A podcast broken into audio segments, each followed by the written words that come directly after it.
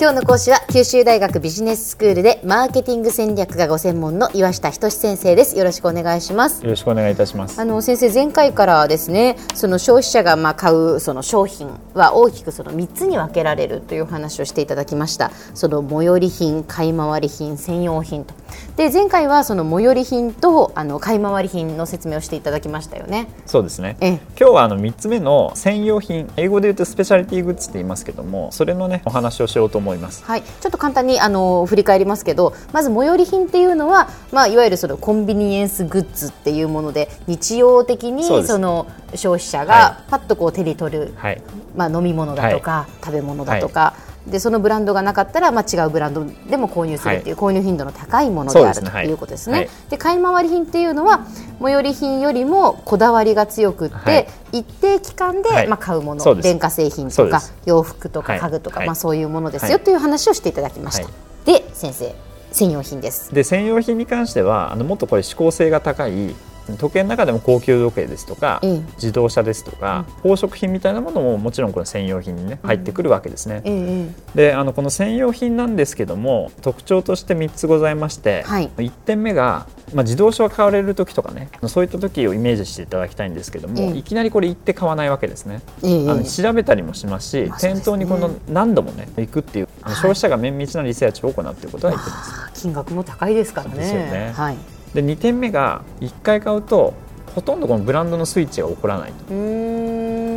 ブランドに対しての忠誠心ロイヤリティが非常にこれ高くなりやすいっていうのがこれ特徴です、なんかそれはわかる気がしますね。はい、なんで企業はこれ1回目買ってもらうねものが非常に重要で最初が肝心なんですね。例えばアルマーニとかっていうのはエントリーブランドって価格帯を落としたブランドをこれ設定することによって初めにこう食いついてもらってねあるいは学生さんこれ対象に作るような宝飾品の、ね、ブランドとかもあったりして一回これ使ってもらうとでそうするとあの社会人になった時にもうちょっと高いブランドにねそのまま行ってもらうっていうそういったあの戦略を取ったりしますよね。ん。であの最後が、えー、と3点目で希少性を出すためにあんまりあのメーカーとしては供給製造をこれ増やしちゃいけないんですわざとね。はい。っていうのが3つ目の特徴であのございます。ええええであの近年あの、まあ、希少性あの非常にこう注目されていてある実験が行われたんですねはい。2つこれ瓶を用意しまして、ええ左の瓶には白いクッキーが3つ黒いクッキーが1つ、うんで右の瓶は黒いクッキーが3つ白いクッキーが1つですはい。事前の調査からね白いクッキーと黒いクッキーは品質は一緒なんです、っていうことは分かってるだけども左のね瓶に入った黒いクッキーを食べた人と右の瓶に入った黒いクッキーを食べた人っていうのの黒いクッキーに対する評価っていうのはこれ実は変わるんです。それはやっぱり一つしか入ってなかった方が、まあ評価が高くなったってことですよね。まさにそうですまさに希少性効果っていうやつですうねんだからこれ物も一緒でたくさんあるよりも少ない方がうん実際に同じ品質でもより高くね消費者が評価するっていううん。特性があるわけですええね、えだからこの専用品に関しては特にねこういった希少性っていうものを注意してあのやっていく必要がありますよね。えなるほど。であの実際にこれあった事例なんですけども、はい米国の宝飾品の有名なねあのティファニーってあると思うんですが、ええティファニーが1990年代の後半に手頃な高級品のブームに応じて安価なねシルバーの製品のラインをブランドを発表したんですね。はい。であのこのブランドのラインリターントゥティファニーと言われていて高級なラインの中でも手頃な価格でね売り出したわけです。ほうほうほで、えー、とこれ実際にあのこのリターントゥティファニーね非常にこう売り上げに貢献したんですね。う。うん。でこれ売り上げっていうのは要は今までね手に入れられなかったあのそういった層がね買い出したっていうねあの話です。うんうんであのシルバーブレスレットが例えばあの1万円とか2万円このぐらいのこれラインで買えるんでそうするとあの10代の後半の、ね、子たちが店内にバーッと押し寄せたえわけですね。だから売上上はこれ上がるわけです。はい。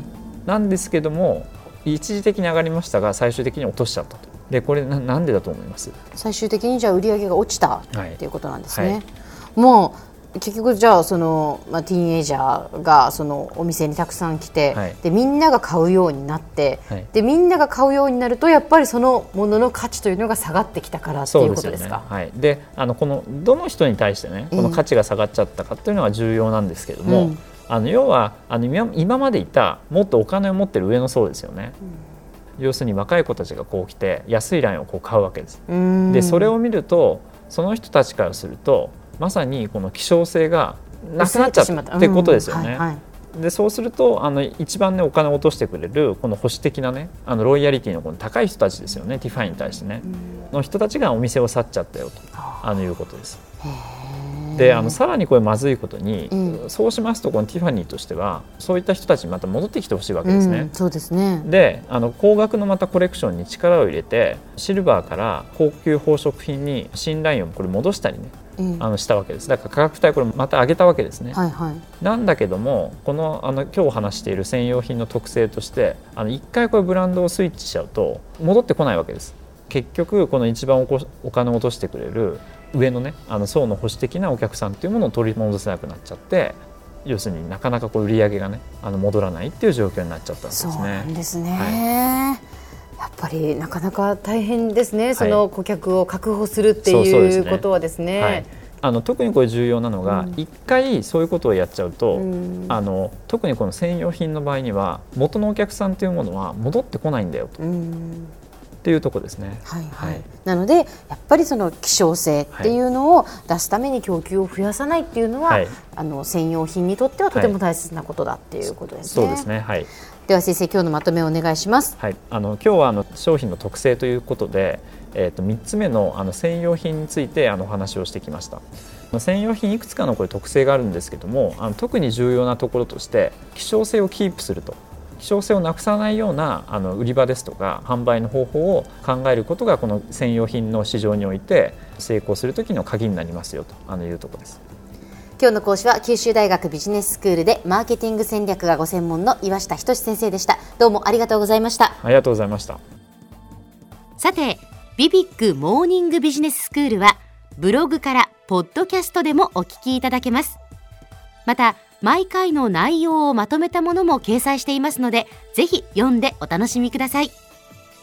過去に放送したものも遡って聞くことができます。ビビックモーニングビジネススクールで検索してください。ビビックモーニングビジネススクール。お相手は小浜もとこでした。